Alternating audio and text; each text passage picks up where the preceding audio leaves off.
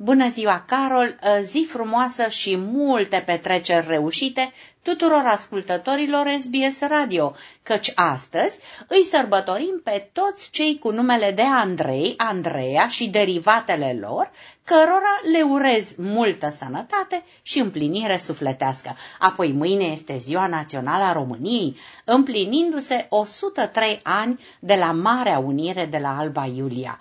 Dar desăvârșirea făuririi României mari și ziua când lumea internațională a fost cu privirea ațintită spre țara noastră, s-a realizat pe 15 octombrie 1922, împlinindu-se de curând 99 de ani, prin încoronarea regilor României Mari.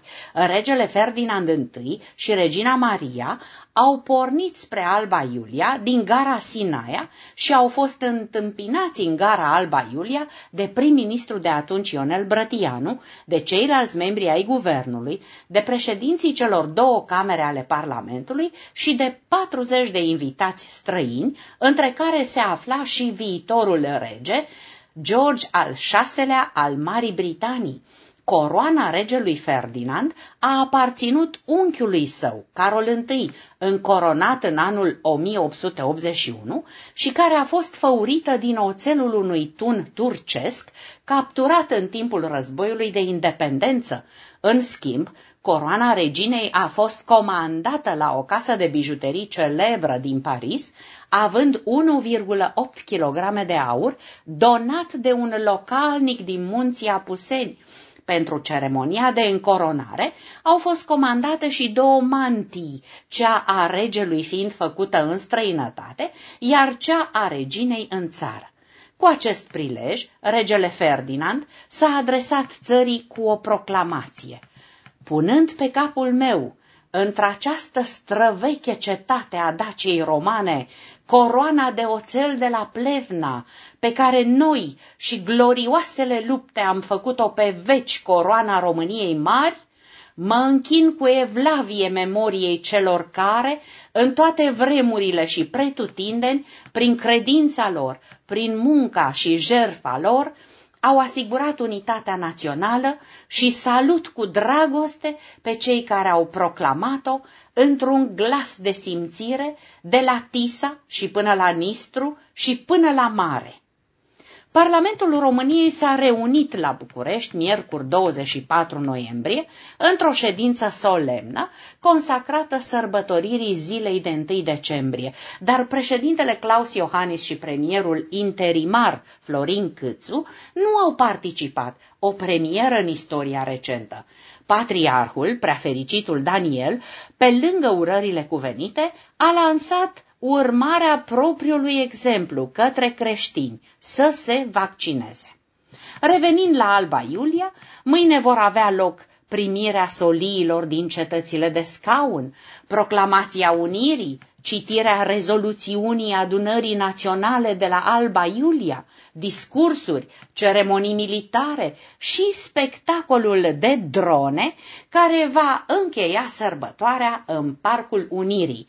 La București anul acesta avem paradă de 1 decembrie, însă cu un număr restrâns de participanți, în zona oficială, respectiv 400 de persoane care vor purta mască de protecție, vor păstra o distanță socială și vor prezenta certificatul verde, inclusiv membrii noului guvern Ciucă.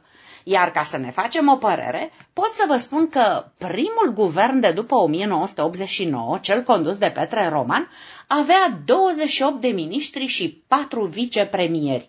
Guvernul roman a încheiat cu o mică reformă, în urma căreia au rămas 21 de ministere. Cel mai aerisit cabinet a fost cel al lui Mihai Răzvan Ungureanu, 16 ministere, iar cel mai stufos a fost cel condus de Adrian Năstase, 30 de ministere. Spre comparație, Polonia are 16 ministere la o populație de 38 de milioane de locuitori.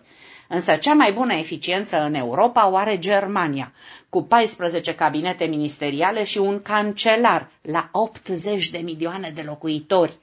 În România, la 31 de ani distanță, de 1989, cabinetul Ciucă are 22 de membri.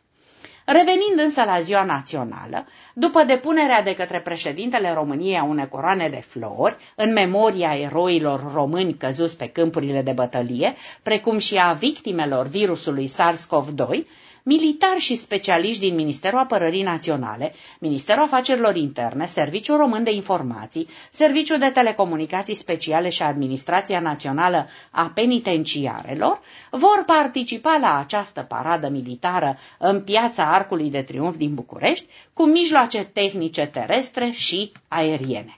Ce mai facem de ziua națională? În București, la Muzeul Satului, se deschide târgul cu obiecte și bucate tradiționale românești, vizitatorii putând procura păpuși și icoane, instrumente muzicale, vase din lut, dar și colaci și pâine cu maia, miere, cozonaci, murături, dulcețuri și zacuscă, sucuri naturale – Asociația Tradiția Militară va fi prezentă și va susține pe aleile muzeului o demonstrație militară în uniforme de epocă. O adevărată surpriză pentru cei mici, dar și pentru cei mari avem acum surpriza sănătoasă a naturii, pentru că vin sărbătorile și fiecare dintre noi vrea să strălucească, Astăzi vorbim despre riduri, care apar odată cu înaintarea în vârstă. Există o serie de tratamente pe baza unor plante care pot duce la îndepărtarea ridurilor. Cunoscut este cel prin care aplicăm pe tenul curat comprese cu infuzie din petale de trandafir. De asemenea, gutuile au un rol important în tratamentul ridurilor, ducând la îndepărtarea acestora dacă în fiecare zi timp de 10 zile, se aplică pe față timp de o jumătate de oră, amestecul rezultat din fierberea unor coși de gutui în puțin lapte. Pentru prevenirea ridurilor se recomandă sucul de măr aplicat pe față, mască de afine, aplicare pe față timp de 20 de minute a amestecului rezultat dintre afine și smântână sau rondele de castravete. Vă doresc în prag de sărbătoare națională multă bucurie în suflet sănătate și tradiționala urare la mulți ani, la mulți ani România, la mulți ani români, oriunde v-ați afla. Din București, România, a transmis pentru SBS Radio Anca Rodica Turcea.